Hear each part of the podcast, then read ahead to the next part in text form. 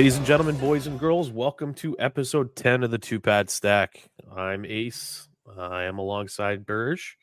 How are you doing today, Burge? Hanging in there, man. You know, just you know, slaving away at work. And but hey, it's a great day. We had real hockey today. Real exci- live very, hockey. Very exciting to see the black and gold get back on the ice, debut the new jerseys uh, there at the Garden today playing the New York Rangers. You know, we'll get into that in a little bit, but uh, yeah, very excited to have hockey back. How are you Hell doing yeah. today? Dude, I'm doing good. It's been a long weekend already. I, uh, if you don't know, I talk about it a lot. I work at the brewery on the weekends, so just finished my shift about an hour and a half ago. So, um, yeah, just trying to get settled back in at home. But it was a it was a good little weekend for me. Um, it was uh, we had the Pats game on on the projector today. Um, yeah, we'll talk. We'll talk a little bit about that today too. Um, but yeah, it was good, not bad. Um, and as always, as another side note, um, Two Pad Stack is brought to you from our good friends at Primetime Productions. Um, they've got a lot of great content coming out. We've got uh, articles on uh, MLB, NHL, NFL, NBA, I think, um, podcasts all across that area too. So uh, yeah, definitely check out the Primetime Productions uh, account on Twitter or X. They also have a presence on Instagram. Um, so yeah, scope them out. Um, but yeah, let's talk about the topic at hand here. Um, the bees officially hit the ice in their centennial uniform for the first time. Um, TD Garden actually had a pretty lively crowd today. It looked pretty full. Um, yeah, it's a good good turnout for preseason hockey. Uh, I generally don't like to go to preseason games too much because you just aren't getting a really good product.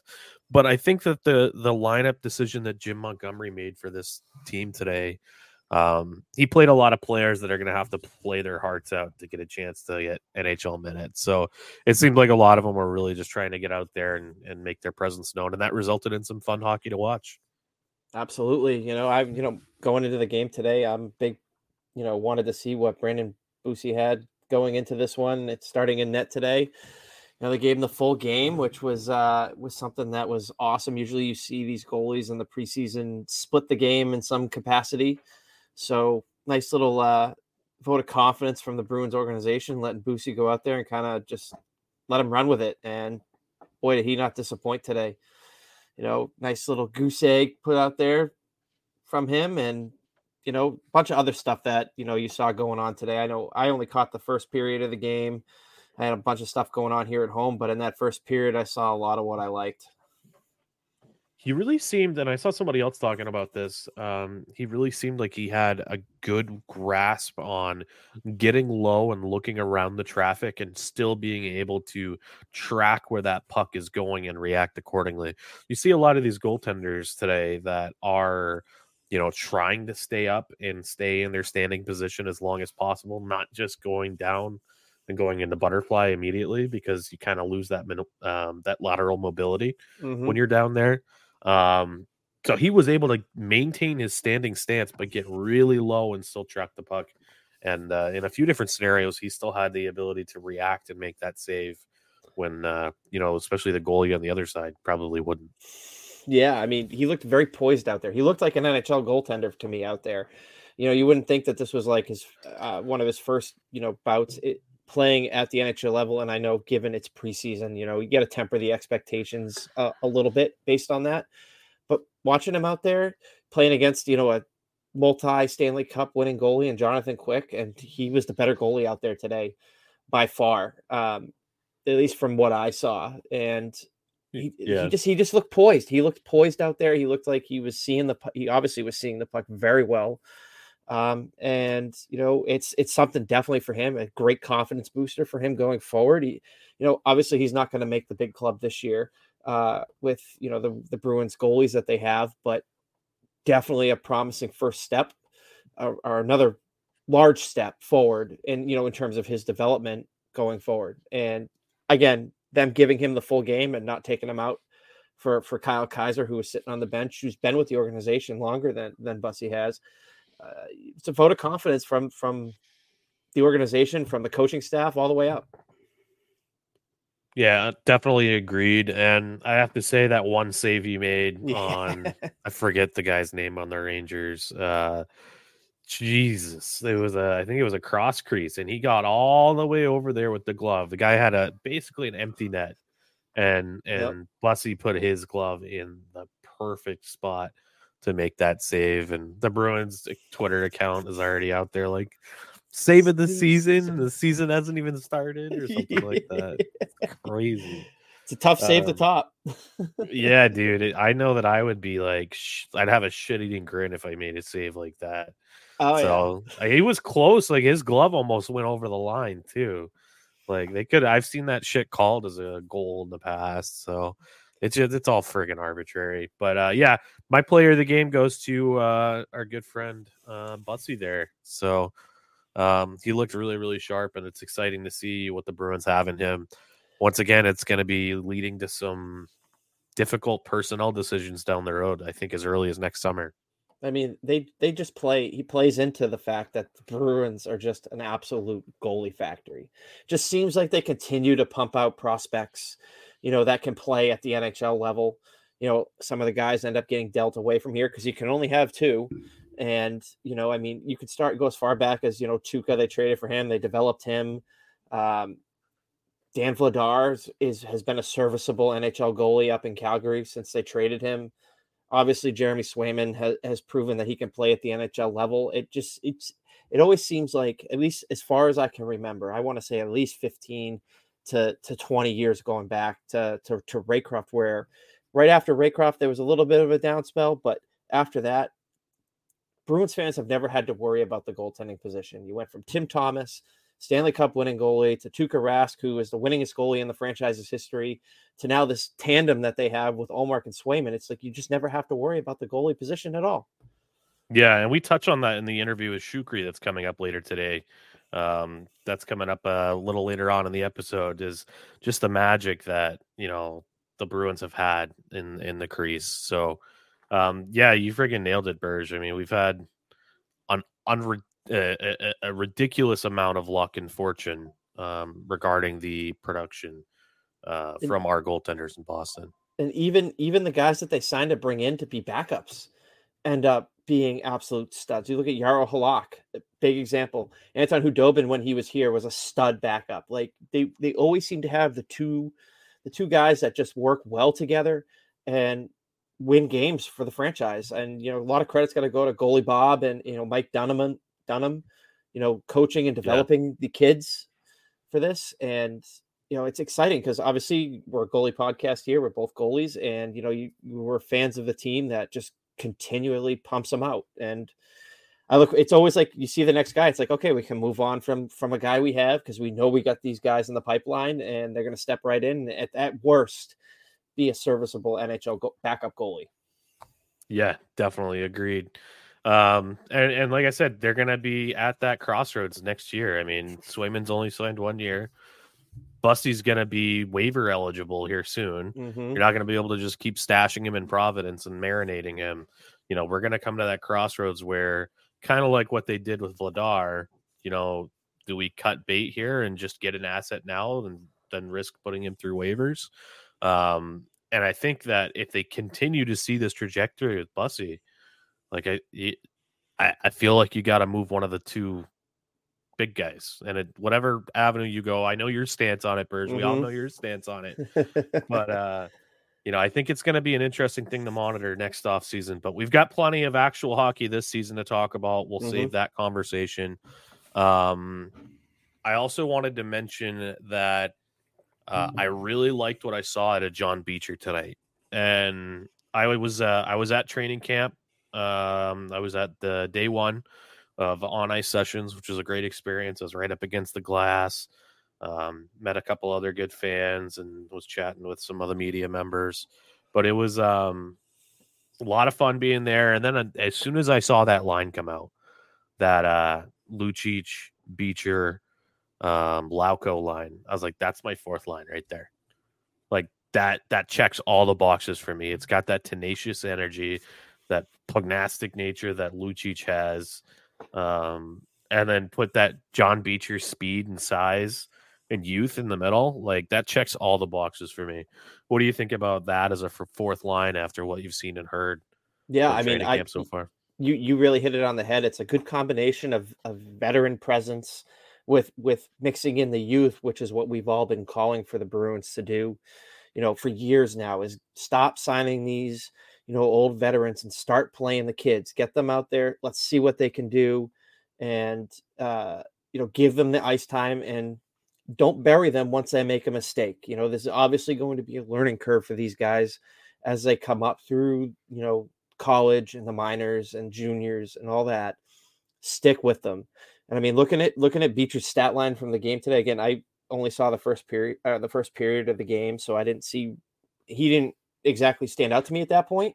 But I mean, he he, he potted one today you know, and it mm-hmm. seemed like he was pretty dominant in the uh, in the faceoff circle today too. So and he had a pretty big role in the PK as well, which is, which is what you want to see. You know, if you're going to be on that four C role, you need to be reliable in your own end. You need to be able to eat mm-hmm. those penalty killing minutes. Um, and I think he's just checking a lot of those boxes, and I'm really excited to see him take that next step.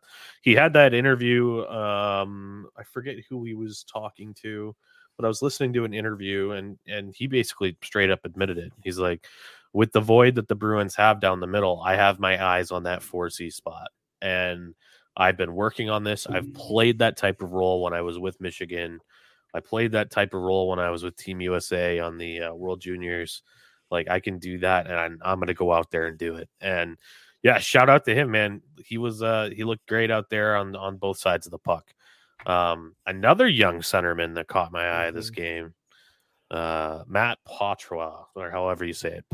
How do you do it? Patra? Patois, as what Patois. I think is what uh, it sounded like on the pro- the broadcast today. I honestly had no idea how to pronounce it completely, but it was like Patois. It was like definitely a French, mm. a hmm. French, uh, a French name there. Um, no, he was definitely somebody that caught my eye in the first period. Um, that's where he potted his goal on the power play, and watching them on that power play before he scored I believe he was playing with uh DeBrusk was out there, and I forget who the other guy was out there for the forward line. Van Riemsdyk, I uh, think. Uh, yeah, it was JVR. It was JVR. They were moving the puck. They looked like they had been playing together for for for quite some time. And again, I temper the expectations this preseason, but seeing them out there moving the puck as they did, always finding each other, you know, with the passes, and then seeing Patois finish that that that goal. Granted, I, I, I think that was a very very weak goal. It was a rough John, goal. Yeah, Jonathan Quick gave up there, and I mean, I mean, he scored on a again a multi Stanley Cup winning goaltender on the power play there. Very very positive uh, outlook from what we saw from him today. Uh, I think he's a long shot to make the team regardless, just because of his age, and you know, well, he's probably going to get sent back to juniors, is my is my guess. Um, but I mean, they may give him a game or two before they send him back he's got nine games that they can yeah. have before he burns that that contract ELC. So that's going to be what they want to avoid is burning an ELC year. Um, if he's here beyond the nine games, that means he's earned his spot. Mm-hmm. And I think that it goes back to what I talked to Ty Anderson about when he was on the pod. You know, you look at who they are playing these kids with that are on the bubble, and that gives you a good indication if they actually are serious about them having a shot. And you look at you look at Beecher, and he got the two fourth line guys that was basically a lock. Mm-hmm. You look at Patois, and he has two legitimate top six NHL wingers on his line in this preseason game. So I think that they they want it like they're they're putting the ball in in, in Patois' court. They're saying, "Hey, make this a hard decision for us." Because the easy decision for us is to for us to just send you back to junior, and you know we would love it if you made it harder for us to make that choice and I think today he is well on his way to making that decision pretty hard for the team. I mean, he was he he looked outstanding out there today, better than I thought I was going to see from him. What you know in the in the 20 minutes that I watched of the game today, I I didn't expect to really see him. I mean, to see him get those minutes and and to look as good as he did in those power play minutes that he played. I think that was the only power play he ended up playing on. He did he did have a little bit of the penalty kill time too, but you know, seeing him out there and potting that goal. I mean, again, say what you want about how weak the goal was from the goalie. The fact is, the kid put the puck on net and it had eyes and it made its way in the back of the net. There's something to be said about that.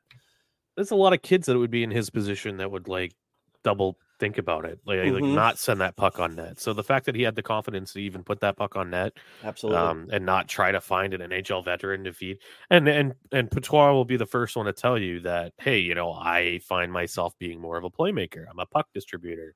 I like to make plays, but um, shout out to the kid for seeing an opportunity in front of him and and making the most of it. I'll also say something that made me very excited is while I was watching him today I saw him very active in the defensive zone as well. Um, he made a few great reads. Um, brought he he baited a forechecker, um, ditched the puck back to a defender, and started the transition. Um, and that's the stuff you see like a lot of young kids when they face the uh, the speed and tenacity of an NHL forecheck. Um, it's a completely different beast from junior. It's a completely different beast from NCAA and um, I thought he handled it with grace. I thought he handled it with with uh, you know poise, and and I'm very excited to see what it looks like. I, I imagine he's probably going to get starts in at least three more preseason games, so the Bruins brass can get a really good look at him. Yeah, and you know if they do that, they do do that, and he continues to play the way he played tonight. They are going to be faced with that real difficult decision as to what do we do with him you know, if he if he plays again like he did tonight and the next three games, they're going to have to probably give him a look at in an NHL regular season game before they make the decision to send him back uh, to juniors. I mean, that that experience alone is probably worth it, and if they see him as a major part of their future, which I'm again continuing to build off what we saw tonight, could be the case. I think that a a regular season game is Eh, or multiple games is worth it to try to gauge where he's at and then make that difficult decision when the time comes. They have a lot of open spots down the middle of the ice here.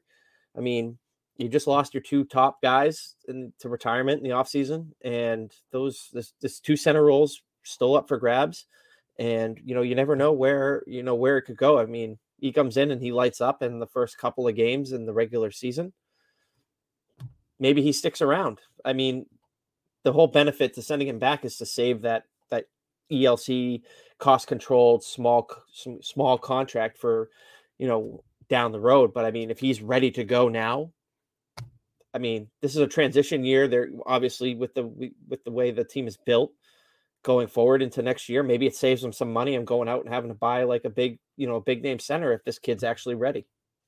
Yeah, exactly. I mean, like like I said, get out there, kid, and and show that you belong. And honestly, if you are ready to be a top six center in the NHL, like that's fucking found money, right? Oh like, yeah, that that is Donnie Sweeney and his scouting staff. As much as people give them shit for their drafting mm-hmm. and their scouting, like hell yeah, that would be a hell of a find if, if he found the next again this is a tall task to hit but if you say you found your next bergeron your next your next center i'm not saying the next captain of the team but your next center for the next six to eight years and he's a you know a 19 20 year old kid I, I think don Sweeney is going to be forgiven for a lot of his issues that he's had in the last decade, which you know we won't mm. get into any of that right now. It's not worth wasting our time on. But he's had his share of, uh, of problems identifying young talent, which is why the Bruins are kind of in the position that they are today. So he finds this kid right now, and this kid takes off. He's a long way on fixing a lot of his problems that he had created over the last decade and decade or so. Yeah. Um, other players that I want to mention about today's game. Um, I thought that Jake DeBrusk looks like he's ready to go. He mm-hmm. was flying out there, he had a great stick. Um, his his stick positioning almost scored another goal later in the game. You probably didn't see this Burge, nope. but he just had his stick in the lane, and the defender in his own zone tried to go D to D, and his stick deflected the puck, and it went right at um uh the goalie that Louis Domingue was Domingue, in net for the Rangers. Yeah. yeah. It went right at him and hit him in the shoulder and Domingue like didn't even react. So um yeah, Jake looked great. He had a good goal there in the second. Um I know it's preseason, but that was a, a Van Riemsdyk first point as a Bruin for the secondary assist. Um there was some slight injury concerns at the end of the game. Um, Coach Montgomery said that um, Jakub Zboril and Patrick Brown Um, they were remaining out of the lineup for precautionary reasons. So sounds like they're a little banged up. There was some pain management being done on the bench. I believe that Brick was alluding to that in the second period or third period. So uh, hopefully we can evade the the injury bug, especially on players like Zboril and Brown yeah. who have a chance of uh, you know playing actual NHL minutes. And Zboril's one that you really want to see something from him this year. I mean, if he misses time early on due to injury, that's that's that's that's really too bad. I mean, he's one of those picks from the 2015 draft that has kind of hung around. He's been kind of a fringe seventh defenseman for this team for the past few years. It seems like guy you really want to see just take that step forward to just be an everyday top top six defenseman. I mean, he doesn't need mm-hmm. to be a top four or top two guy on this team. We this team has a has plenty of defenders, you know, at its at its disposal, but you want him to crack the lineup more than he has in years past. So hopefully what he's dealing with is quick. He can get back out there and and continue to push to to fight for I would say a probably a bottom pairing role at this point. Yeah, he's not getting anything more than that. I mean, yeah. and I do think that 2 years ago um he was uh, a regular participant of this team, and he was in the top six spot. Unfortunately, he had that ACL tear in Nashville, and he was never the same player that year. Obviously, what his season was done when that happened. Mm-hmm. But I mean, uh, you know, the next training camp, he didn't look like he was the same. And I feel like he's also one of those players that he's always second guessing what he's doing and he's kind of in his own head. He's mm-hmm. got all the tools. He just doesn't quite seem to to be able to put it all together. Kind of call um, it a um, case of the yips. Yeah, a little bit for sure. Um, but yeah, we haven't mentioned the score yet. Um, it was a three nothing shutout win for Bussi. So shout out stick taps for Bussi. Um, AJ Greer got the shit kicked out of him. Um, he uh, he had a good hit on Ben Harpur on the defensive zone for the Rangers, and then uh, Harpur let him know that we don't really appreciate that very much. And then uh, the the mitts were dropped, and Greer, uh, you know, he definitely didn't have the size advantage in this one, and uh, Harpur was letting him fly. Eventually, the tarp got pulled over Greer's head. And generally speaking, you know, I know we're not in the era of enforcers anymore, but you know, when when somebody has a jersey over their head, you you probably shouldn't be throwing punches anymore. Um, yeah, Harpur didn't get that memo, and he probably threw four or five punches at Greer's head while the jersey was over his head. And I'm really kind of surprised that the ref didn't step in and say, "All right, guys, like it's done. He literally can't fucking see anything." Like you see that happen all the time in the NHL, and it didn't happen there super odd. I mean, it's not often you see a uh, a jersey pulled over guys' heads anymore because they got those straps on the jerseys now that hold the jerseys down so that they you can't do that. And the fact that it got over his head, yeah, I mean, especially in the league that's trying to, I don't want to say eliminate the fighting, even though that's kind of maybe where the league is trending against my will, but hmm. they're trying to eliminate and minimize the fighting.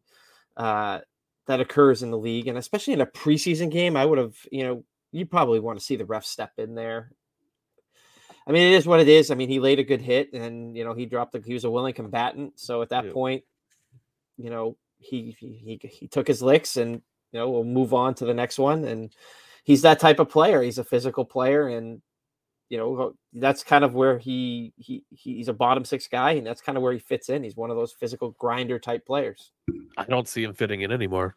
I, I think he's lost his job, and that's why he's going out there and he, he's kind of doing the whole Greg Campbell thing. Like, mm-hmm. I I can't do anything right, so I'm going to fight, and that'll make me feel like I'm contributing. Yeah, um, I mean, um, he's a guy I was I had high hopes for to make the make the team this year as in that kind of that fourth line role, but you know, still some more preseason to go, so we'll see. I mean, he was kind of a guy that was in and out of the lineup last year. He had some pretty high high points at the beginning of the year, and then you know he kind of disappeared, wasn't in the lineup as much. So he's got to try to make a name for himself in these these next preseason games, or else he's going to get put on waivers and try to be sent down to the minors at this point. Yeah, uh, I would be willing to bet money that he'll be Providence bound or it, maybe another NHL team saw that what he did at the beginning of the year and they pick him up on waivers. So, um, yeah. Um, so we'll uh we'll move on uh past the player side of things. So it was great to see them back on the ice. Garden crowd is awesome. Um, NESN side of things on the production side of things, uh, already came out that Jack Edwards would be indeed returning. He would had um he got medical clearance that he's good to go for this year. Uh, I have not made it a secret that I am at my exhaustion point with Jack Edwards. Um, I really loved Jack like 15, 10 years ago or so. Um, I, I felt like he really brought a level of intelligence and passion uh, to the game. But unfortunately, I, I'm not a doctor. I don't know what's going on, nor should I really speculate. But mm-hmm something's going on with Jack, and he's really not able to string like two or three sentences in a row together without some sort of um, error in his speech. And when you are a, a play-by-play guy, I don't think it's too offensive to say that the core function of your job is is coherent speech, mm-hmm. and that's kind of friggin' important. And uh, we just haven't had that.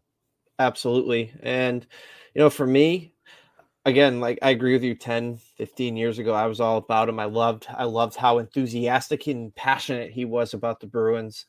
And nowadays, I mean, you know, all the stuff you set aside, I'm I'm a little bit over the whole Homer isms that he throws out. I'm just I'm just like, dude, like just call the game. You can throw them out every now and then, but it just seems like it comes out every single time. You know, him going after the refs and all that. I, I, maybe I'm getting old and that's why I'm saying I don't want to hear all these homerisms anymore. Um, I personally well, I personally wanted them to move on from him before Dave Goucher left for Vegas. That was where I was like, yeah, give, give Goucher the contract to be on TV and let's move on. But obviously great. they didn't do that.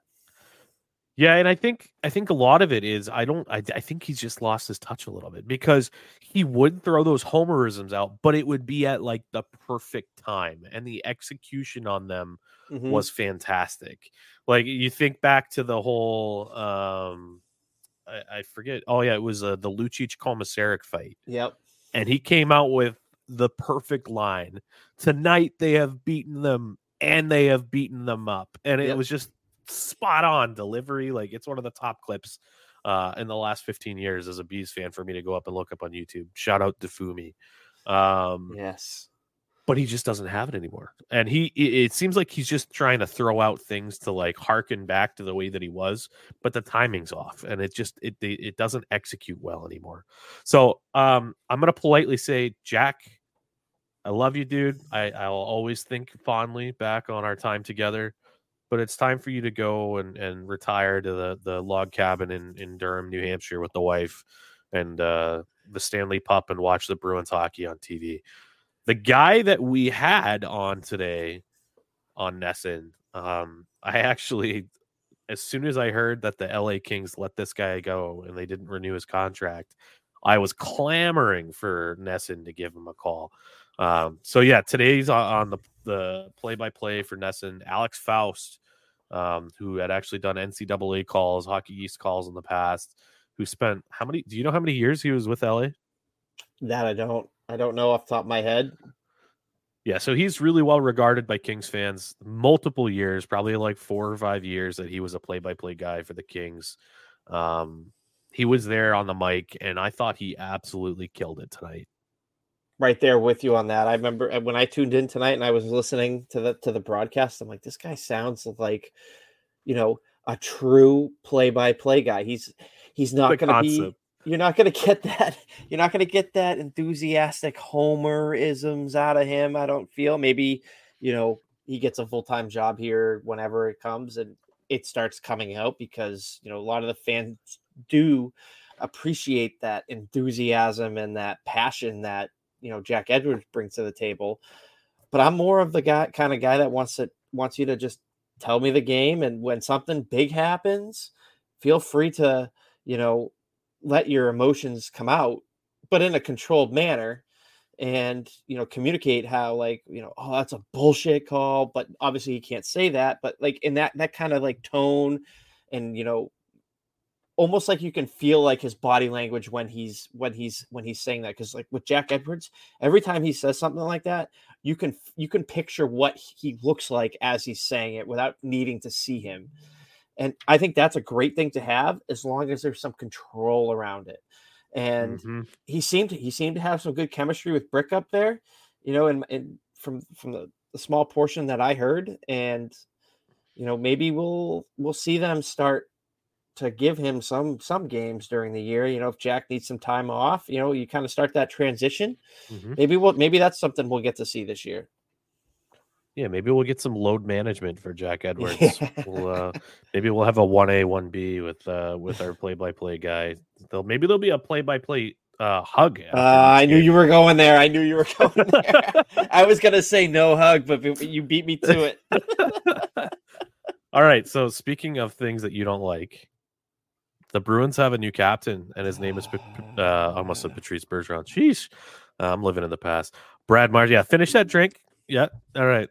So, uh, ladies and gentlemen, uh, the the moment you've all been waiting for, we are sitting here live. Well, not live when you're listening to it, yeah. but we're gonna hear Burge the goalies rant about Brad Marchand, and the captain. I hand it over to you, my friend.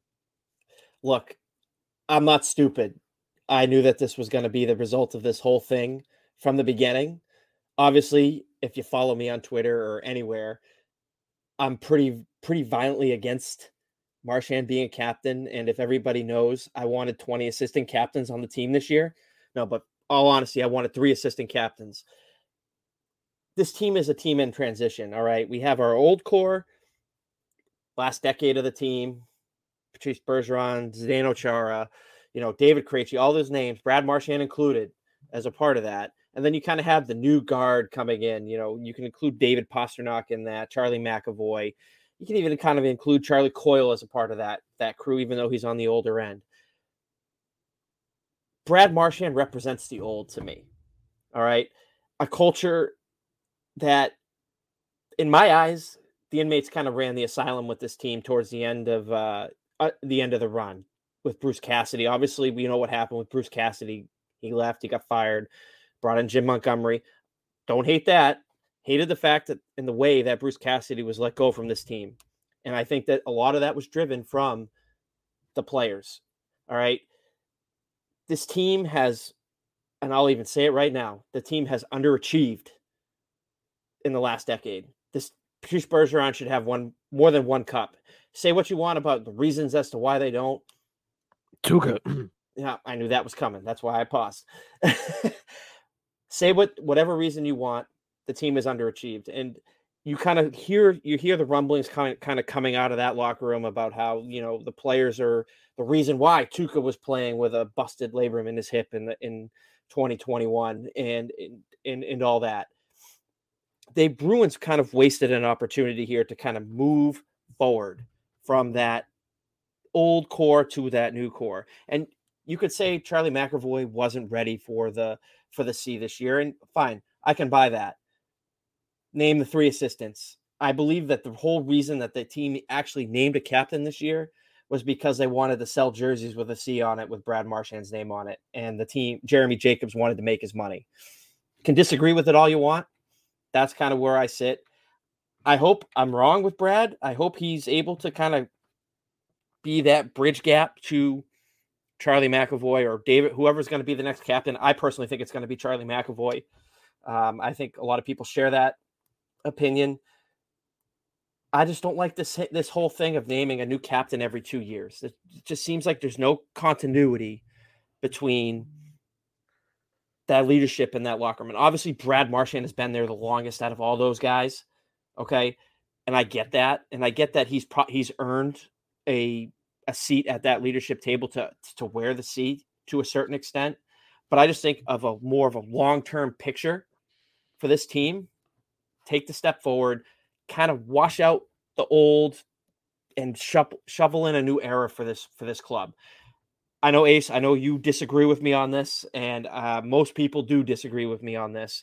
I, I actually, I'm not, I'm not uh, that that much on the disagreement side, Birch. I, I actually oh. have come out and I said you know, I have my own concerns with Brad Marchand representing our franchise as a captain due to his antics in his past. Um, but in his defense, I will say Brad Marchand for the last three seasons is a very different player than what Brad Marchand was in his first seven seasons. Um, I do think that he, as you had indicated, earned his place at the table on the leadership side of things. Um, I, I I don't know if it's necessarily about selling jerseys. I don't know if I go that far, but I do believe it's it's a nod towards the work that he has put in, you know, under tutelage with Patrice Bergeron and becoming a better leader, a better player, a better person. Um, and I do think that I know we say that this is a transition year. Don Sweeney's already come out and said we're going to be a tough out. We have every intention on competing again this year. And the hallmark of this Boston Bruins team is build from the net out, have a strong defense, have a strong goaltending unit, and let the forwards have a dogfight up front. Now, last year was an outlier. Nobody thought the Bruins were going to be a high flying, high octane offense team. That was a really strange thing that happened, and I was happy that it happened, but um, that's not going to be the case. So I think that we're still going to be a very good team. They're going to try to win a fucking cup. It's mm-hmm. stupid to not to. Um, and I think having a player like Brad Marchand that realizes that my runway left of my NHL career is short. I don't have it like five, six, seven more seasons to have a crack at the cup. This is it. This is it for me. And I'm gonna pull these fucking guys into the fight if I have to. That's why I like Brad Marchand getting the C. But I also am right there with you in regards to the new era of Boston Bruins hockey. Um, Brad Marchand is not um, that that same core level as David Pastrnak, as Charlie McAvoy, um, as Jeremy Swayman, you know, and your take on that aside, you know, if they decide mm-hmm. to go with Swayman, he's in that age category. Absolutely. You know what I mean? Totally agree with you. So if the Bruins wanted to have that legacy captain, you know, when you think of captaincy, you think of Zdeno Chara, right? mm hmm Zdeno Chara wore the C for like 15 seasons or something like that. Mm-hmm. And that's what I love, like Ray Bourque style captain, you know, really long term figurehead, not the we get a new captain every two or three years. Like I, th- I do think it was kind of a shame that Patrice only got to wear it for the short amount of time that he did, but he basically was a secondary captain with Zdeno yeah. Chara the entire time. Um, and that's kind of the same thing with with Marchand. Marchand was kind of like an assistant captain of Bergeron.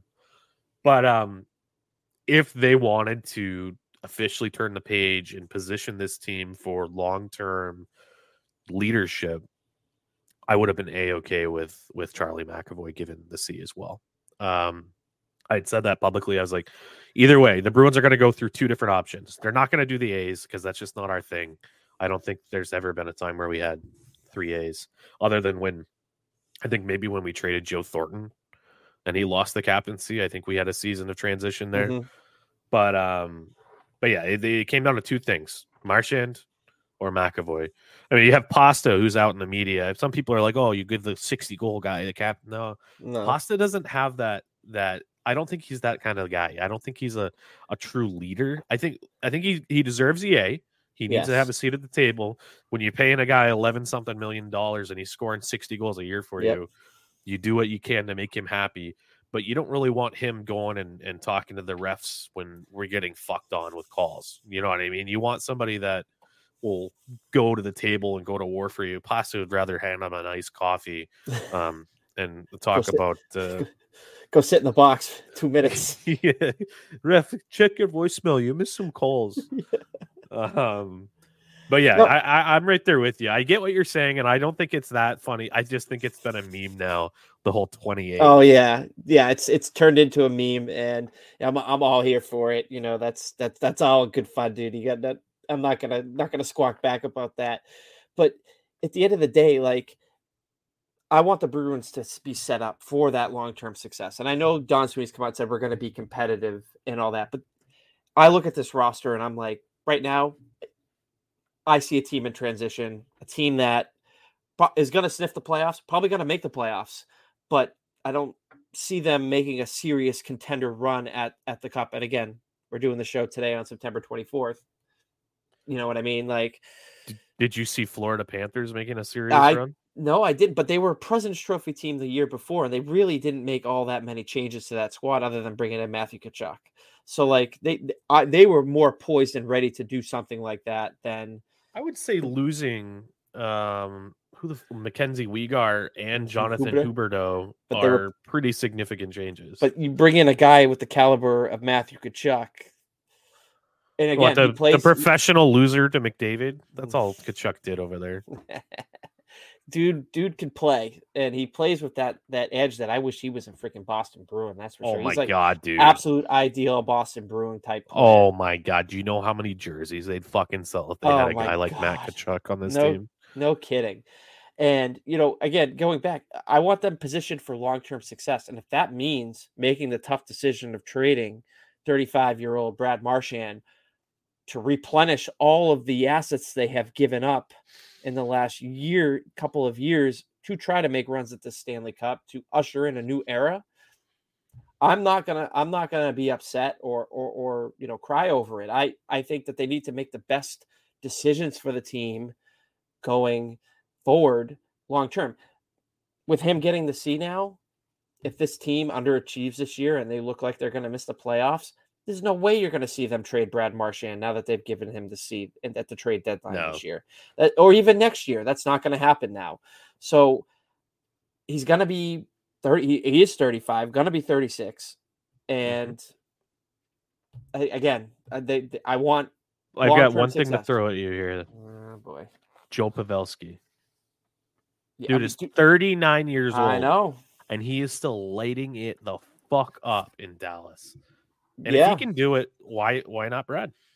Oh, I'm sure Brad could do it. I'm sure Brad could do it. But if is is the organization going to be positioned at that, you know, with things around him aside from you know three players that we that you you named beforehand, are they going to be positioned to be able to, to to do that, or are they going to just have him and be this constant kind of middler first second round exit team especially that's what they were the last the last decade i mean they they underachieved they were always a first or second round exit it seemed like and you know we want to win Stanley Cups here, and if it means trading him away to to replenish all the assets that they've given up and and do all that going forward, I'm I'm not going to be I'm not going to be upset about that. You know, though, you know that the Jacobs family will never tolerate a rebuild in Boston. I understand that doesn't doesn't mean I agree with it.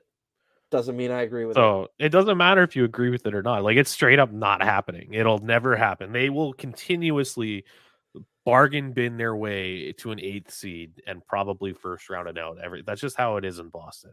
Yeah, I'm not I won't argue that at all. It, it doesn't mean that I won't call for it and want to see it happen to be better But- for the franchise going forward. That's that that's kind of where I sit on it. I I want to see them I want to see them make moves to have sustained long-term success and win championships. That's what I want to see. I want to see championships. Anything else other than that, I don't want to say it's a complete failure, but like it's an underachievement, especially the Mhm. last decade with the talent that they've had in this town and and and you know the expectations that they've had for this team. Yeah, no, I I I understand what you're saying, and if that decision ever comes, it's going to happen when Jeremy Jacobs is dead. Just that's just how it's going to happen. Yeah, which well, hopefully, as shitty as this is to say, I'd rather that guy be gone anytime now.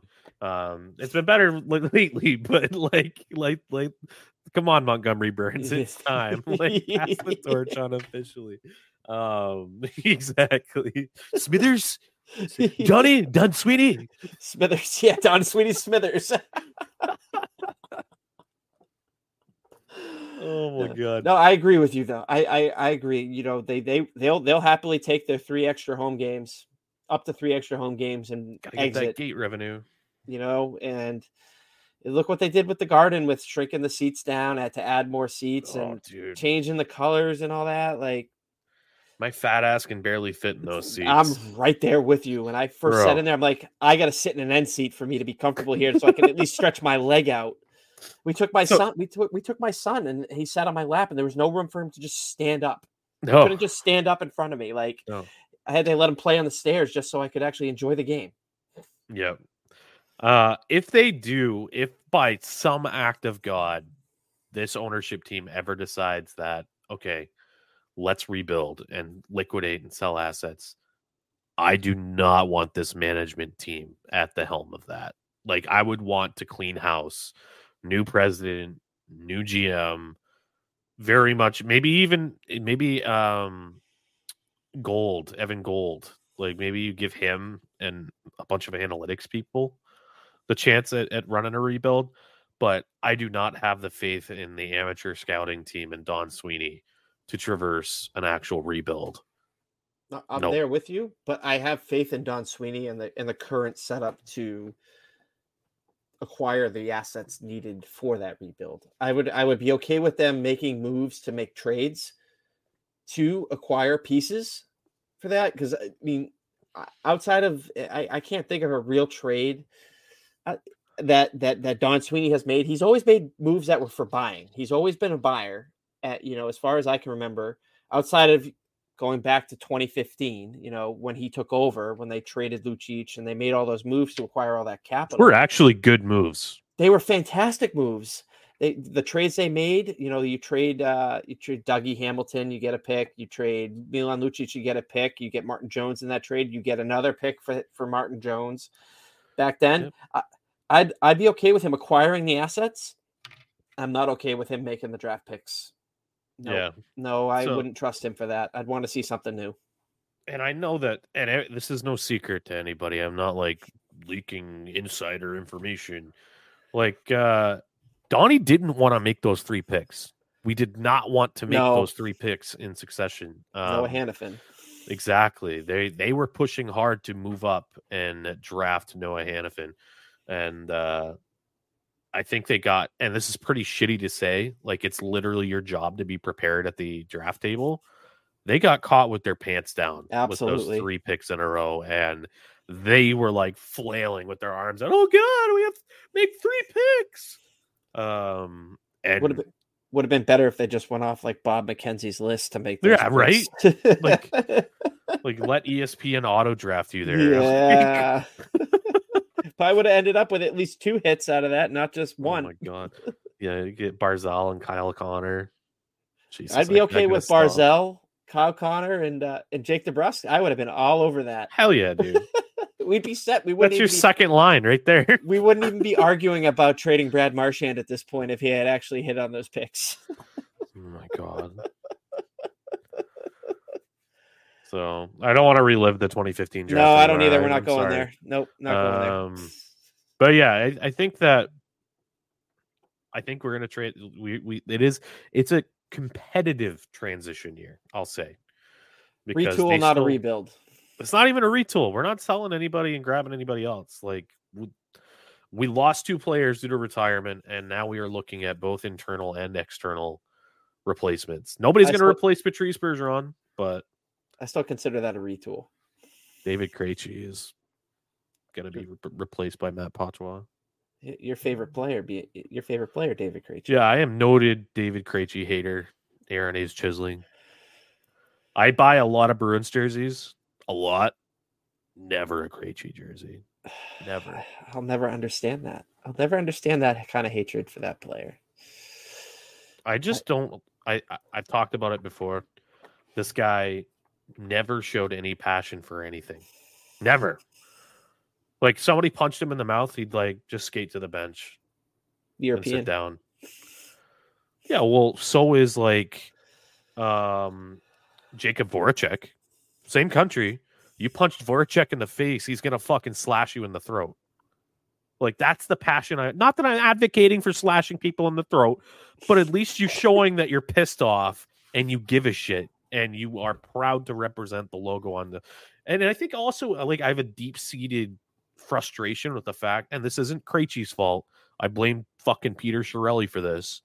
But yeah. for a while, Krejci was the highest paid forward on the team, and it looked like he just couldn't give less of a fuck about being a Bruin. He also didn't. I mean, I think he maybe you would have seen some emotion if they had actually found a fit for him on his line you know, it seemed that was the always always the conversations. Who's going to be Krejci's winger? Yeah, who's going to be Krejci? Who are they going to find to to play with him to you know f- take his passes and be that natural goal scorer? They never found it. they never found it. And Taylor Hall was probably the best player that they brought in to do that. That actually stuck for more than a year or half a year. You know what I mean? Like, yeah, you had Iginla come in. He was a year. You know, you just had those those after Nathan Horton was gone and Lucic was gone. You just never saw. It was a revolving door. It was a revolving door, and you know, I think him leaving and then coming back, it's kind of showed some maybe some of his frustration. I know he wanted to go home and play in front of you know his in his home country, but at the same time, like I'd be frustrated too, and maybe I wouldn't necessarily show it. And maybe I'd just be like, I'm going to show up, make be the highest paid player on the team, take my money, and go on my way. Yeah, but that's not. That's why I don't like him. Like that's a fair point. It's a fair point. He never like went out there and was like, "Fuck yeah, that guy's a Bruin," and he loves being a Bruin. Like I want to root for guys that embrace the spoke B and and really are ambassadors of what that is: the passion, the pride, the the integrity, the commitment. Um, and that guy's never done it for me. And then he always like I, I felt like it was a seasonal thing for him to go and talk to a Czech newspaper and complain about things and like complain about the franchise. It's like, come on, man. Like you're gonna do that over there in the Czech Republic. Like talk to US media and do this shit and work it out with your coach. Like get over it. yeah, I, I, don't know. I'd be a little pissed off too if if it was a constant revolving door of who I was playing with. I'd be a little pissed off. And yeah, like you said, you could say it here, say it to the media here, to the coaching staff here, or you know, that was just his method of getting it out, you know, probably venting. That was probably what it was. And well, if he wanted to have consistent line mates that he didn't have to make better, he should like I don't know, make less than seven million dollars. Because when you're making that much money and you have been identified as somebody that improves your teammates, your team is going to be assembled in a strategic way of putting players that probably aren't as good with you because you make them better. Like it sucks, but like that's how you're utilized. And you should probably identify that and understand that instead of going home into a foreign country and complain about it. Yeah, I I can I can buy that, you know, but with with Krejci, it was just like he was he was so critical to their playoff success. And you know, he gets hurt, the mm-hmm. team ends up, you know, getting knocked out. Just 2010. 2010 is the biggest example of that. He gets hurt and they end up blowing yep. the 3-0 lead. So yep. he, he he was a major, major part of the 2011 Cup Cup win, you know, and he set up Nathan Horton on that that winning goal to send them to the Cup final. And gorgeous goal, absolutely great, fantastic player, so much skill, one of the best puck distributors I, I think I'll ever see in a Bruins uniform. Just looks like he didn't give a shit. Yeah, you, you questioning the heart. Like, look at Marc Savard. Yeah. Another top tier forward centerman. And once again, this might be the European, North American thing, but Savvy fucking loved being a Bruin. And, you know, he scores that goal in overtime against Philly and he leaps in the air and the stick gets stick yeeted in, in, like the 50th fucking row. And, and, like that guy loved it and you could see his passion and I just ate that shit up. Those are the kind of guys that I love being a Bruin. Um, I would replace a healthy Marc Savard with Krejci's tenure here 10 out of time, 10, 10 out of 10 times. It's a shame we never actually got to see what that tenure looked like. I know. Fuck you, Matt Cooke. Piece of shit. And yeah. then Matt Hunwick hit him up later on. Yeah, like, that's what did him in. That ended it. That's what ended yeah. it. His old teammate. His old teammate Fuck. ended up ending it. Yeah, that's one guy that. Yeah, I agree with you. I mean, he was part of the, you know, that free agency signings yeah. that ended up restarting the Bruins. I mean, they were in um, absolute disaster before you know Marc Savard showed up and Zdeno Chara showed up, and they were critical for jump starting what was you know really last, where we're at today yeah i think yeah you know 15 years of just being always in the conversation, always there to you know say, hey, these guys are going to be a, again a tough out. They're going to be in yeah. contention to you know win the Stanley Cup at year in and year out. Those those Marc Savard was as critical a part of the of starting that whole process as anybody, yeah. as the goaltenders, as Chara, as anybody. And it's a, it, it is an absolute shame that we actually didn't get to see it. So shout out to Marc Savard. Hope he's doing well and assistant you know, coach recovery. with the Calgary Flames. Yeah, coaching now, and I just hope he's doing well, and and hope he's you know let him know we miss him here in Boston. I mean, I I couldn't remember that when they traded his contract away. I forgot he was still under contract with the team. I uh, I was advocating for that open uh, assistant captain spot for that to go to Savvy.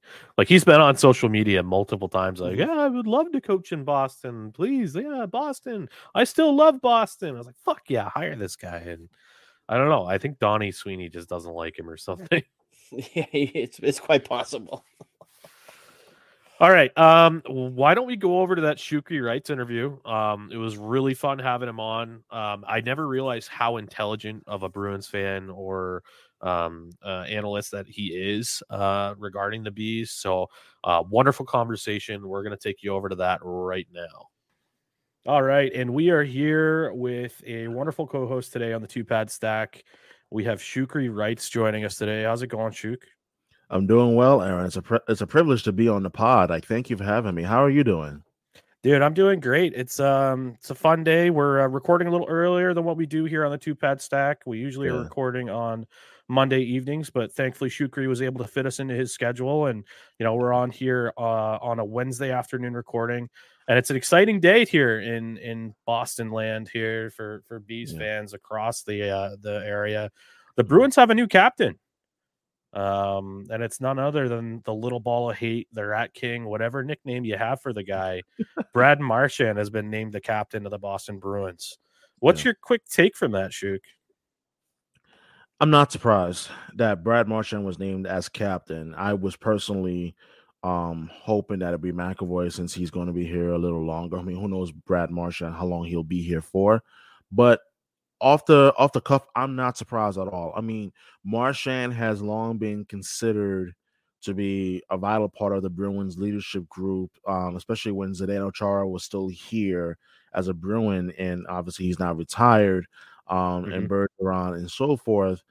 So when it came time to making the decision, I thought it was interesting um, when Marchand actually kind of admitted that he was kind of hoping that he'd be named that he'd be named captain, um, and which is a, a massive honor, especially for an original 16. And absolutely, and, you know, like, and, and I want to touch on something that I think that is really important to really chronologize chronicleize his journey. Um, one, this was a guy who got called up as a fourth liner and he you know scratched and clawed his way to from be, from being a fourth liner to being a top six guy. And I remember when he told former head coach uh, Claude Julien Wing is coaching Bruins history that I'm going to score you 20 goals this season. And he goes out and scores 21 goals the year the Bruins won the cup in 2011, 2010, 2011 season. And from there, he continued to work. And obviously, he developed a reputation for his on ice antics and so forth. And I would say starting in the 2015 16 season, he really began to shift in terms of the on ice antics and his offensive game really began to to take off where he was giving you 35 37 39 goals a season on average like for a good three like four year five year stretch. And and now He's widely considered to be among the top three or four left wingers in all of hockey, period. Left wing or right wing, and rightfully so. So the thing that that stands out to me, and Patrice Bergeron, the now um, retired former captain and future Hockey Hall of Famer, he said that Marchand is the hardest working guy on the ice. And this was after Chara left, obviously we all know about Zdeno Chara's um, work ethic and so forth. Yeah. But yeah. Marchand, but Marchand was the guy that put in the work consistently, and you see that he's gone from fourth liner, scrappy dude, to suspensions, licking of the face, uh, um, to Ryan Callahan during the 2018 second round, which we all yeah. all remember, um, and so forth, and and now becoming a captain if you told me that this was going to be the trajectory of leadership that Marchand would take when he became a Bruin, I would have laughed. There's I'm like, there's no way he go from one of the most hateable players in the NHL to now a captain of a legendary franchise who's entering its, its, its centennial season. I would I wouldn't have believed it, but it's really unbelievable and amazing the journey that that Marchand has taken up until this point to become now the newest captain, the 27th captain in Bruins history. It's really kind of like a storybook, right? really you is. know, I mean, Brad was never. I mean, I can't say never. I mean, you look at anybody that makes the NHL when they're in like youth hockey, they're going to be the best player in their city, the best player on their teams. But when the the level of competition really got high and it was best on best for his age group, Brad Marchand was never that premier top end forward at any level. Like he was Mhm. on the Canadian World Junior teams, but he was like third line, fourth line. And that kind of continued, as you alluded to, Shukri. That continued at the beginning of his NHL career. But it was that feisty nature that um, I'm not going to get told what I can do or be limited by anyone else Mhm. mentality that he had that really won him a job at the NHL level that propelled him to a higher level than he'd ever been. And and you hit the nail on right on the head. I mean, I think he regressed a little bit last year, probably due to the hip surgery. Oh, 100%. yeah. He's widely regarded as still one of the top five wingers in the NHL. And I think now that, and I've spoke about this on some of my previous episodes, my listeners may know, but I, I think that now that Patrice Bergeron has stepped out of the uh, spotlight of captaincy and leadership in Boston, um, I feel like Brad Marchand always felt a little bit of pressure to do whatever he can to help out his best friend on the ice, to feed Yeah. him pucks. He's not going to have that that siphon of puck possession going towards Patrice anymore. I'm not, and that's not me saying anything poorly about Patrice, but Brad knows it's up to him now to put the puck in the net, and I think we're going to see a big resurgence out of Brad Marchand this year. And it's interesting you say that because one of the articles that I wrote um, for the Hockey News one, while I was in Boston before I left was Are we going to see a, a resurgence, or I'm paraphrasing what I wrote, are we going to see a resurgence or a return to form for Brad Marchand? Because Brad Marchand scored the fewest goals in a season since his first, his first full season in the NHL that was 2010 2011 21 before that he was you can pencil him in for 30 to 35 goals per season guaranteed.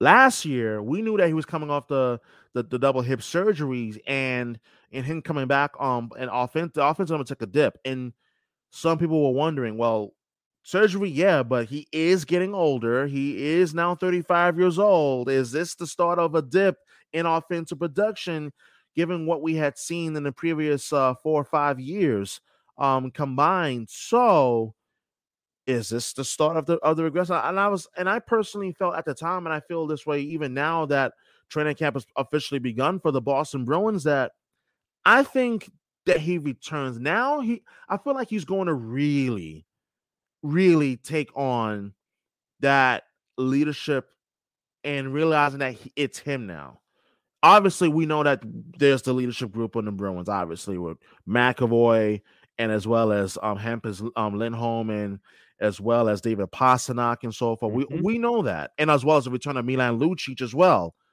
But Marchand is the guy that, that has been here throughout it all.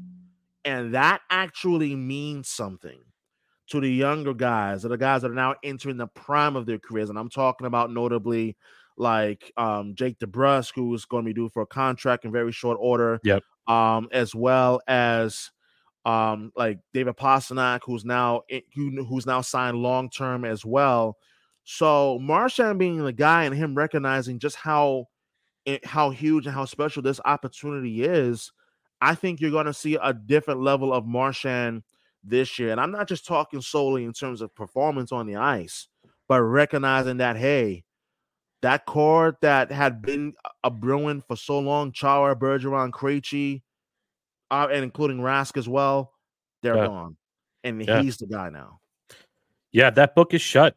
This is now a whole new chapter in the Boston is. Bruins. Mhm. This is a this is his opportunity to say, you know, I can leave my legacy of being more than just Patrice Bergeron's right hand man. Now that Patrice is gone, this is my chapter. I'm going to help guide these young Bruins that are looking to take the next steps in their career. Oh yeah. You know, the McAvoy, the Lindholm, the Pastrnak, even even Charlie Coyle, I would say, is kind of in that bucket too. You're starting to um, get there now. Yeah. To yeah, get there. And and and I think it's his opportunity to say it's it's it's my time to take this thing by the reins and and drive this this this team here. Um, you alluded to DeBrusk, and I think that's a good thing to kind of mention too.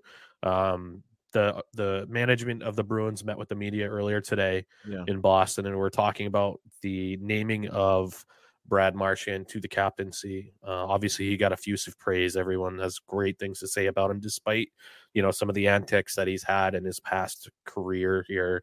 Um, but something that was brought up by a media member was the contractual situation for Jake DeBrusk, and it's interesting because how do you kind of project what Jake DeBrusk does? I mean, you look at what he's done historically. You know, he was one of our top wingers last year, definitely a top six guy Oh, was on the top line. Um, but then there's also the whole Bruce Cassidy fiasco where he was asking out, and is that a player that can actually commit here emotionally long term? And is that somebody that we can commit financially, you know, six plus million a year to? Um, are there any concerns there? What are your thoughts on that, Shukri? That's a great question because I look at it in which that the that whole fiasco with Bruce Cassidy is now a thing of the past. I was on it and I was vocal about on it on um on social media when it first happened, and now I kind of look at this and saying that if you are going to sign Jake DeBrusk long term, that is the right deal to make. That's the right move, but how much? That's really the big question right now. But here's the kicker. Here's the positive that I don't think really much of anybody has really talked about this at depth just yet. But remember, next year, the cap goes up significantly.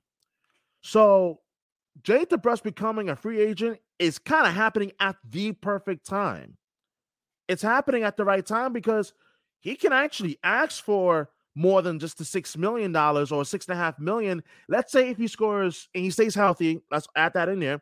Let's say Yeah. if he scores 30 to 35 goals, right?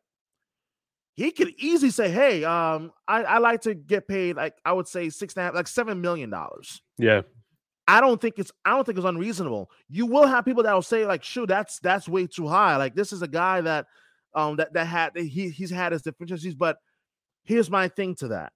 He's become a lot more defensively responsible, which is why. I would say I have no problem with the Bruins giving him seven million. Let's say if the Bruins say, "Hey, you know what? We'll sign you six years, seven million annual average value. We'll give you that." I have no problem with that deal because you've seen how he's thrived under Jim Montgomery. You've seen just like the, the growth under Jim Montgomery, not just offensively, but defensively. And obviously playing on that top line with Brad Marchand and Patrice Bergeron last season did him so much wonders. And I'm not talking Agreed. just solely offensively, but his overall game. I feel like him playing on that top line with Bergeron, especially the last couple of years, have shown him and has taught him how to be a lot more defensive responsible in all three zones in every facet of the game. How he's improved um in terms of him being a weapon on the power play as well. So if I'm the Bruins management, I would actually get this deal as soon as you can because the salary cap is going up next summer and there are teams out there and I'm going to put this out there. There will be teams out there like whether it's the New York Rangers or the Edmonton Oilers that is going to be willing to pay him top dollar because of what he of the intelligence the intangibles that he brings to the table. Yeah, that's a great point, and and I think that just keeping in mind the the the big cap changes that are coming up. I mean, with It's the huge. It's a game- escrow, it's, it's, a it's a game changer. This is It why I'm. I'm talking about this now. It needs to be a point of contention. I agree hundred percent. I mean, with the cap changes that are coming, with the result of the escrow finally being paid off, Yeah. and the TV d- dollars that are coming in from the league, um, from ESPN and TNT. Yeah. You know, just next year, the Bruins are looking at about 30 million in cap space. Mm-hmm. Um, and that's a good point. You know, I feel a lot more comfortable with throwing seven million dollars at Jake DeBrusk and we have that much money available. Now, I'm not advocating for just throwing money around willy nilly. We got to still be the Bruins still need to be responsible with yeah. that. But with the current personnel in place on the management side, Evan Gold is a cap genius. Like this mm-hmm. guy yeah. knows what he's doing. The current um, general manager of the Providence Bruins, assistant GM for the Boston Bruins. Um, you know, every time last year I was like, oh, there's no way the Bruins can add anything according to the cap, and he would find some rabbit to pull out of his hat to to make that team even better. Um, question. So on the topic of you know the cap space for next year and uh-huh. the obvious need for center help and the ongoing news that's Ooh. coming out of Tampa Bay right now with Steven Stamkos' negotiations with uh, GM of the the Lightning, Julien BriseBois. It doesn't mm-hmm. sound like there's a great tone down there. Do you no. think that there's a fit next year for Steven Stamkos in Boston? Which is why I'm so glad you asked this question, Aaron. I don't think it's a wild question to ask because Bruin fans, let me reiterate this point right here, right now. The cap is going up, and the Bruins are about to have salary cap space the size of the Indian Ocean.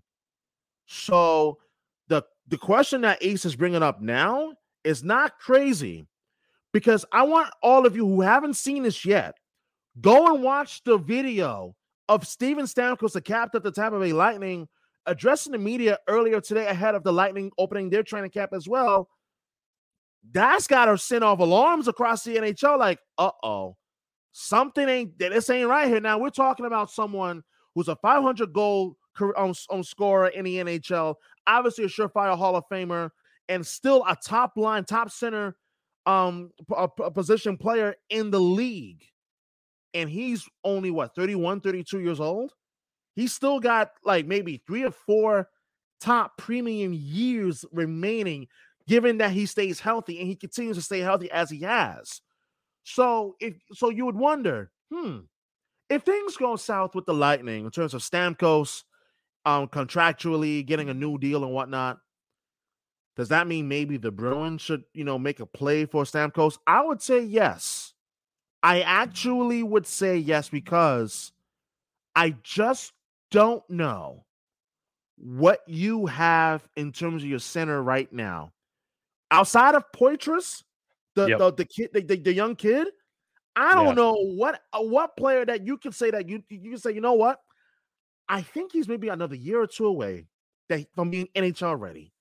I just don't see it right now. So the Bruins are in a position where they don't have a choice but to start looking at the free agent market who's going to be a free agent in 2024, summer 2024. And folks, July 1st is only what a little less than 10 months away. So it's not that far away. So you gotta start thinking ahead that hey, mm-hmm. who who are some of the top centers available that's going to be available come next summer? Stamkos is going to be one of them. So if I'm the Bruins, I'm keeping an eye out very closely as for what that situation is, uh, is um unfolding down in Tampa Bay. Yeah, so Stamkos is 33 years old right now. Um, so by, by the old, time okay. next season rolls around, he'll be 34 years old. I mean, the guy that you just named captain, Brad Marchand, is 35 right now. So I don't want to hear too many concerns about age. Like, what is to stop the Boston Bruins from putting age a worry, yeah. two-year, ten million dollar contract per year in front of Steven Stamkos to come and lead that top line center role? Like, nothing's to stop them. I mean, you can sign DeBrusk for seven million. Yeah. You can sign Stamkos to ten million, and you're still going to have about thirteen million in cap space to plug the other holes that need to be plugged and they'll be able to do that. So I, I thought and it was also, super interesting. Hey, and just real quick, also don't forget Jeremy Swayman, the uh, in terms of his contract eh, long term, that's going to come into play very in very short order. Like although they they did they did come to a, an agreement, but still you got to start thinking about um, Swayman's deal, his next contract, what that's going to potentially look like as well. It's a good point, and and obviously we are a goaltender friendly podcast here, so yeah. goalies are definitely something that we're going to talk about. Um, I have I'm going to put this out there right now. This is going to be the last year of the goalie hug. It's not financially feasible to continue this Linus Ullmark, Jeremy Swayman tandem I actually beyond agree. this year. Mhm. So I think at the end of this year, the Bruins front office is going to be presented with a choice. Who is our guy? Is it Linus Ullmark? Is it Jeremy Swayman? And whomever they decide is their guy, they commit to, and they're going to find a trade for whatever draft capital they can get for the other guy. They're going to go for the biggest return they can find. Because we touched about on this with Ty Anderson on the pod. Um, the Bruins have a, a pretty good uh, yet untested guy in the wings here in Brandon Bussi. You know, he Oh, yeah, was good an all-star goalie at the AHL level. Mhm. Um, and it's going to come to a time that he's going to be waivers eligible, and the Bruins would be doing themselves a disservice by exposing a player like that to waivers. You got to do what you did with Dan Vladar. If they think that Bussi will not be able to play at the NHL level, some other GM is going to want to have a crack at that, and they'd be able to get a second round pick or whatever. Um, so that's that's kind of the logjam that we're at right now. It's not sustainable to keep these two goaltenders on the roster together beyond this year, in my opinion.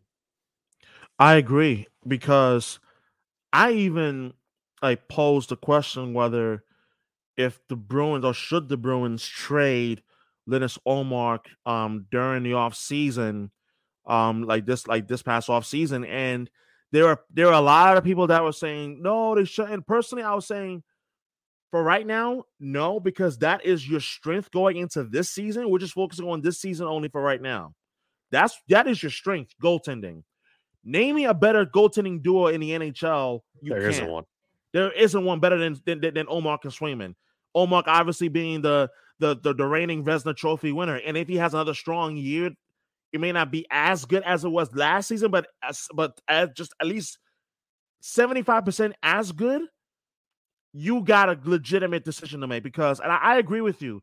You don't have you don't have the opportunity to keep both of them long term. You have to make a decision. And as you mentioned about Brandon Bussi, now who- who's down in Providence, who is basically knocking on the door of the big league club in the Boston Bruins, you're thinking, hmm, if he could be potentially be the next guy, and he could be a backup goaltender to either Swayman or Ullmark, one of these two got to go. And if I'm the Bruins, I'm keeping Swayman long term, and you're moving on from Ullmark because part of it is I also go back to the the NHL award ceremony. He was not in a good mood because he knew that his name was being circulated in trade rumors at that time this last June. You know, because obviously with all of the changes that were to, that were to come for the Boston Bruins, there were question marks surrounding whether if um if Ullmark was going to remain a Bruin um for next season and so forth. He knows that that it's only a matter of time it's a matter of when or if he gets moved. It shouldn't shock anybody if it happens. If, throw your emotions aside completely. But tr- but personally, it would not surprise me if he gets moved. Let's say next offseason. But it also wouldn't surprise me if he stays. But I think the Bruins should be thinking long term, younger. You go with Swayman, and we'll we'll see what happens. But th- that's that that's a kind of a bigger conversation potentially let's revisit it let's say trade deadline but that is a legitimate conversation that needs to be had I heard rumors that Pittsburgh had inquired with Boston about Linus Ullmark, and they made what many that were in the loop on the offer was a very fair offer, and they had reason to believe that they were about to acquire the player. Um, obviously, Don Sweeney elected not to do it, but I thought that was very interesting when I heard that rumor that Mm. Linus Ullmark was very closely to becoming a Penguin, and it, it goes right back to kind of what you were talking about that that you know uncertainty a little bit there um, with where things were going. I mean, hell, he even threw a little bit of shade at at goalie Bob Essensa. I felt like yeah he did that, he did at that uh, award ceremony. Like which is which is why like him doing that and Bob Essensa is a, is a long withstanding goal goaltender coach for the Boston Bruins and for me it was like really? Him? Of all people? Ah I don't I don't like I don't like that at all. I don't like that one bit.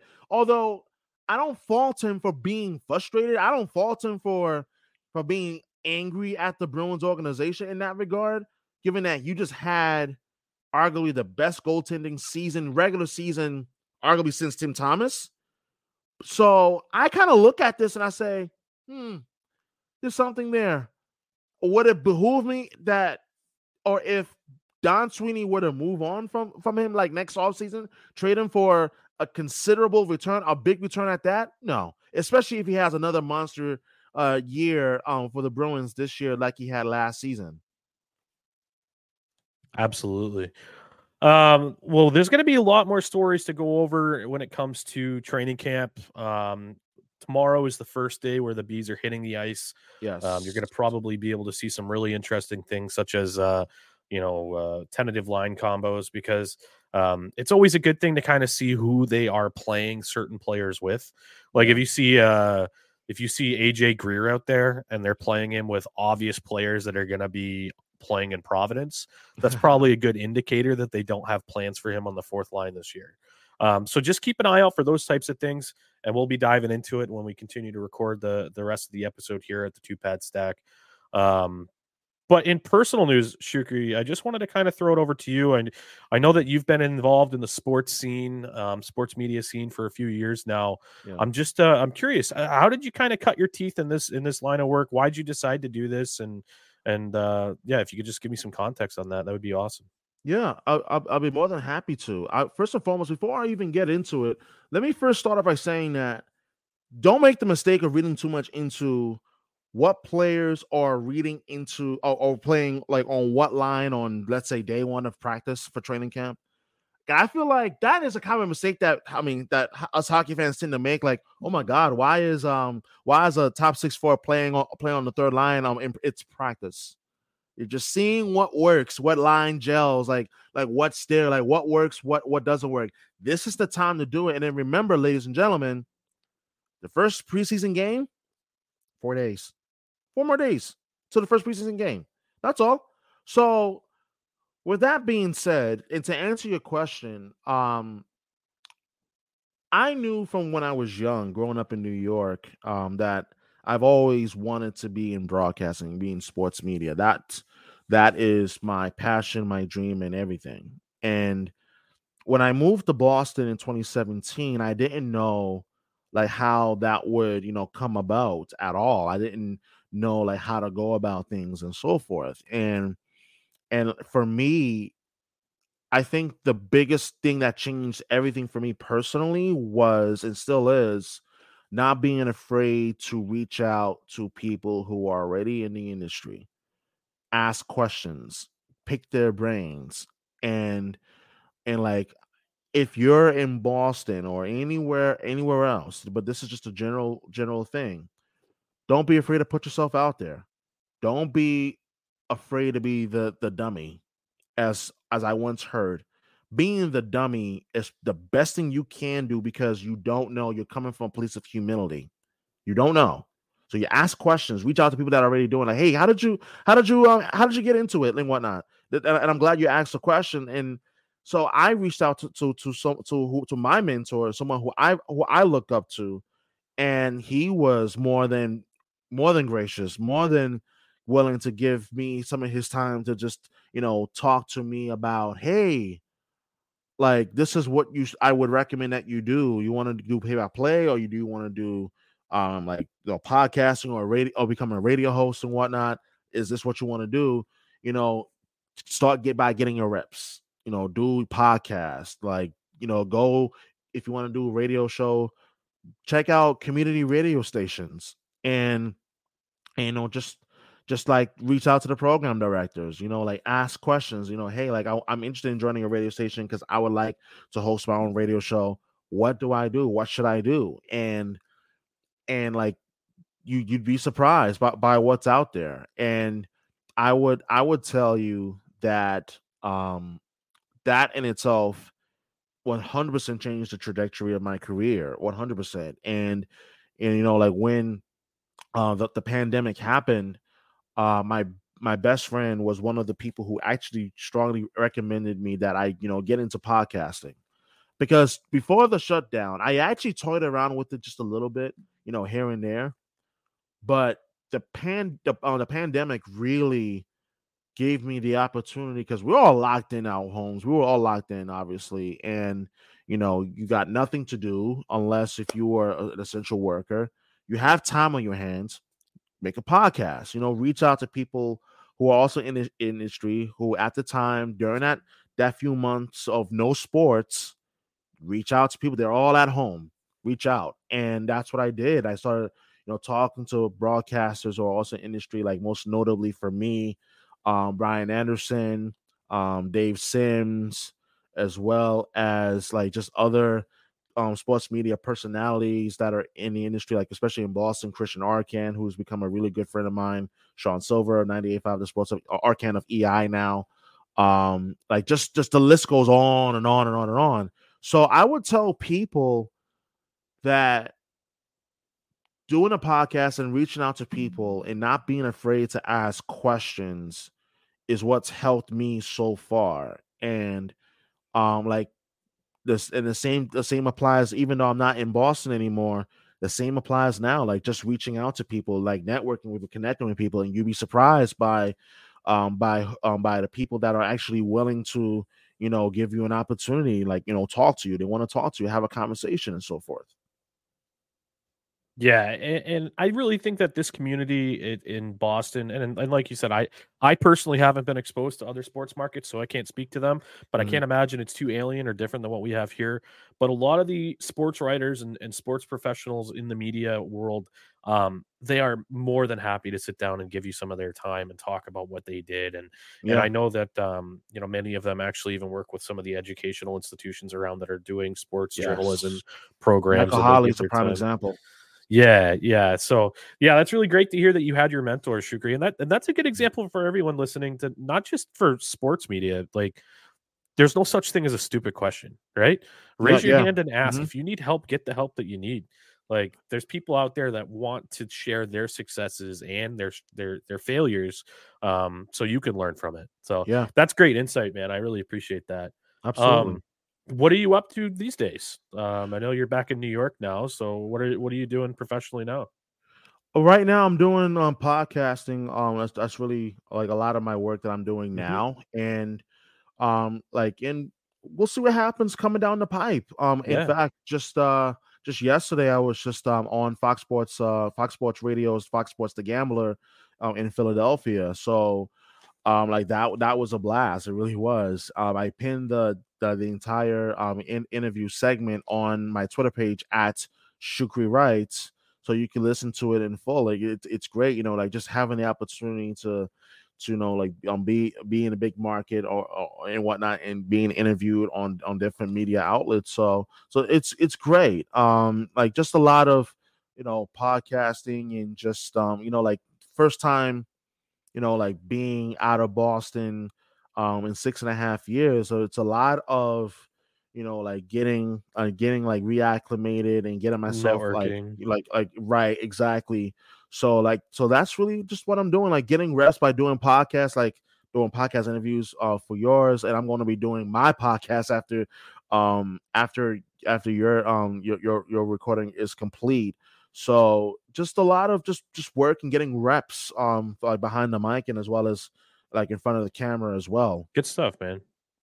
Yeah, so like like he said, you can find him at um on Twitter or X, whatever you want to call it. I still call it Twitter, but he's at at Shukri Writes. Yeah. Um, any other social platforms where we can find you? And do you want to plug your podcast info too?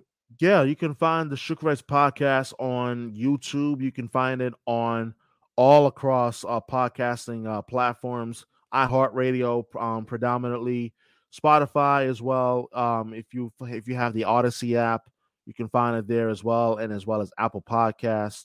Um, but I'm also I also do work with Believe Network as well. There is something or some things coming down the pipe with that, so that's going that's still being kept under wraps. So we'll Exciting. see like what like what we'll we'll see um what what that will um look like but it is going to look very different so we'll see like i'll i'll let everyone know what, uh, what that is and what that will look like once the time is right and um as far as social is concerned you can find me on tiktok at shukri writes as well um instagram s writes radio underscore so like you that's how you can find me on on socials as well Sweet. Yeah. Guys, if you haven't followed Shukri, make sure you do that. Um, he's been one of my favorite follows for the last few years. Um, so definitely give him a shout uh, and and follow him there. Um, I want to be respectful of your time, Shoot. Could you have any closing thoughts on the bees or anything this year uh, before you wrap things up?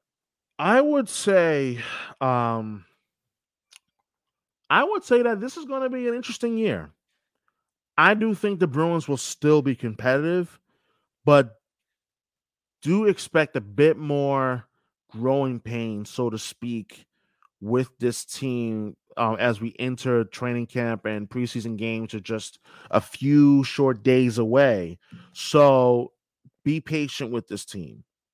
It's going to take some time for this team to gel and and also your this team lost a lot of offense during the off off season. Bergeron gone, um, obviously retirement. Krejci gone, retirement. Tyler Bertuzzi gone. Um, you know, in free agency now with the Toronto Maple Leafs um, as well. Like you know, like just just a lot of losses in terms of just offense, and you know, so, so Dmitry Orlov also gone as well. So you you got to be a, a, little patient. Don't expect this team to get off to like a raw start. If it does, great. But the point is, they're going to be competitive. They're not going to be a bad team. I don't think they're going to be a bad team. So just be a little patient if things get off to a little bit of a slow start um to start off the season once it once it begins in in three weeks on on October the 11th against the Blackhawks. So it's it's it's going to be good. I'm excited for the season. Anytime we get to the start of training camp, it's like, hey, summer really is over now. It's done. Now fall is here. Now we can get our focus back to the hockey grind from now till the end of the Stanley Cup final next June. So that's a that's a long, beautiful nine months. So I'm I'm excited for that. I love it. I can't wait for it to start. It the, when when training camp starts, that's what triggers fall for me. It's not all the goddamn oh, same. spice everything everywhere. I'm not a pumpkin guy, so um, I can't do it. Uh, I'm glad you. I'm glad you threw that out there because I listen. Nothing wrong with a dude if you like it, but don't be one of those that gets it like in, in like August or something. I'm like, really? Yeah, Give it right? some time for God's sakes. Like it's not that hard just wait a little longer for that, you know. Yeah, come on, Dunkin. Like I don't need it shoved down my throat in, late July. Like I don't want to see pumpkin munchkins. Like exactly. just get out of here. All right, Shukri, it was awesome having you on, man. Thank you so much for taking the time to join us here on the two pad stack. Um, hopefully, maybe we can have you back on later on in the season.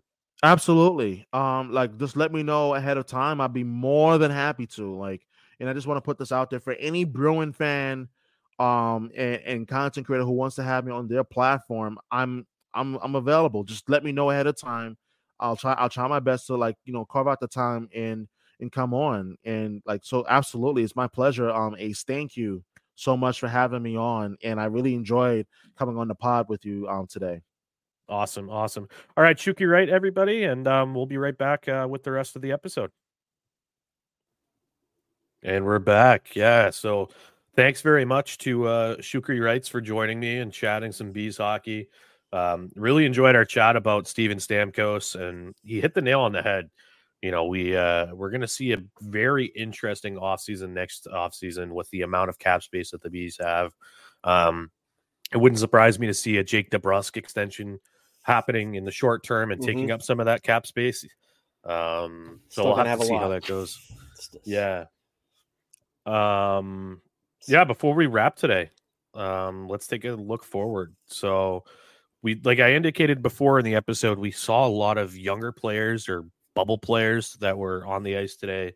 Um, Monty was really kind of tapping those guys that are needing to fight for a spot to get out there and play. Um, they're going to be probably traveling tomorrow up to Buffalo. What kind of lineup do you want to see, Burge? I still want to see a, a, good mix of the vets and in you know the rest of the kids there. I mean, I'd love to see one of the goalies get get in there, get some action, either Ullmark or Swayman, even if it's for a period, just something small to get him, you know, get him some work. Um, would love to see again some of the NHL guys get get into that get into that lineup and and start getting that rust off from from you know being off for for, for a while. Um, be interested to see what kind of mix they come out with. I mean, I'm sure that we'll see the captain Brad Marchand out there at some point wearing his C with the new with the new Centennial jerseys, and I want to just see what they're what they're kind of looking at to to play with for for for line combinations going into the uh going into the regular season because I guess like like we've talked about before, I think a lot of it's up in the air as to where things are going to fall, and I want to see what what kind of combinations they play with and see where where it ends up. Yeah, I, I think that uh, I'm not so eager to see Brad Marchand out there in a preseason game. Like, let's um let's let you just keep skating with the boys on practices, but I don't I don't want some fucking tweener thinking that he's gonna get his jollies or get his attention from his team to make the Buffalo fucking Sabres by running Brad Marchand from behind. You know what I mean? No, like I, I, agree with you. I agree with you. I want to mitigate that as much. Like I, would say, let's get him in for a game, one of these preseason games. Yeah. But I'm not chomping at the bit to get him out there. I would love, however, I would love to see, as you had kind of indicated, some of those potential combinations that'll be regular season options played. I want to see the Lauko, Beecher, Lucic combination utilized in one of these preseason games. And I think going out to Buffalo, who's going to be a really good team, a, a, tough team this year, I think. Um, I think that'd be a fun little thing to watch for us. And it would give Beecher another chance, another rep to show that he belongs at a 4C role.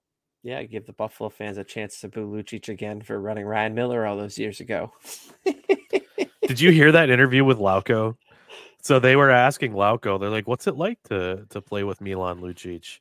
And he's like, "Oh, well, you know, growing up, he was somebody that I saw playing for the Bees. Even though he was over in the Czech Republic, he still followed NHL hockey." And he's like, I really remember. They're like, "Is there any play about Lucic that you really think of?" And he's like, "Oh yeah, when he ran Ryan Miller, and that was the yeah. play that he referenced when he thinks of Milan Lucic."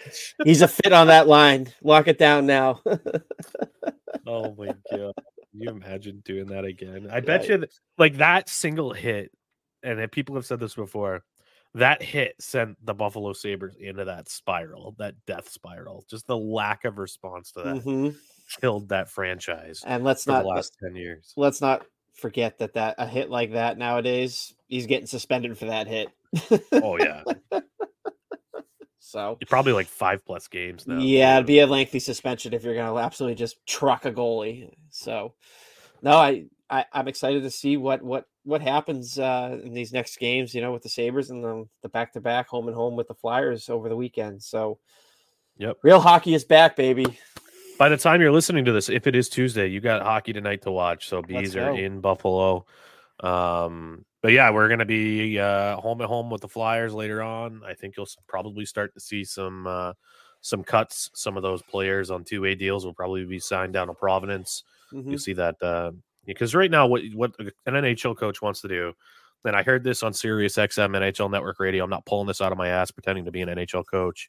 Bruce Boudreau was on the radio, and he was like, when training camp starts, I want to get to as close to my normal amount of people as possible, um, as fast as possible, because mm-hmm. it is such a pain in the ass to just try to pretend like this guy that's ECHL quality that is probably a fourth line player in Providence.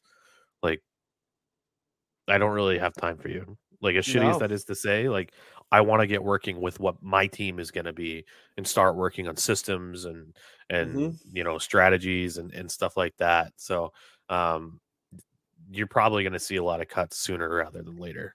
Yeah, I think I think we'll have a pretty a pretty good cut down by I would say by next weekend. You're going to see a really good amount of uh you know, you're going to start seeing the roster take its form and you'll you'll still have some of those guys that are be bubble fringe, you know, maybe Providence call up kind of type players still playing, but after that, I mean, you're going to start you're going to want to start working on what your team's going to look like and I can totally totally, uh, you know, be with Bruce Boudreau on that because it's it's a waste of time at the end of the day. You're trying to get a team ready to go play in the NHL. You don't want to be sitting here looking at guys that, you know, after a couple of practices, you can tell they don't have it and are not ready yet. Like, like what Babcock said to that one guy. It's like, oh, isn't it great sitting on an NHL bench?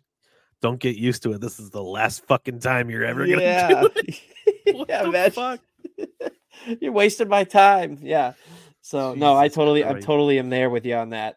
Definitely, uh, definitely get that roster down as close as possible, as quickly as possible.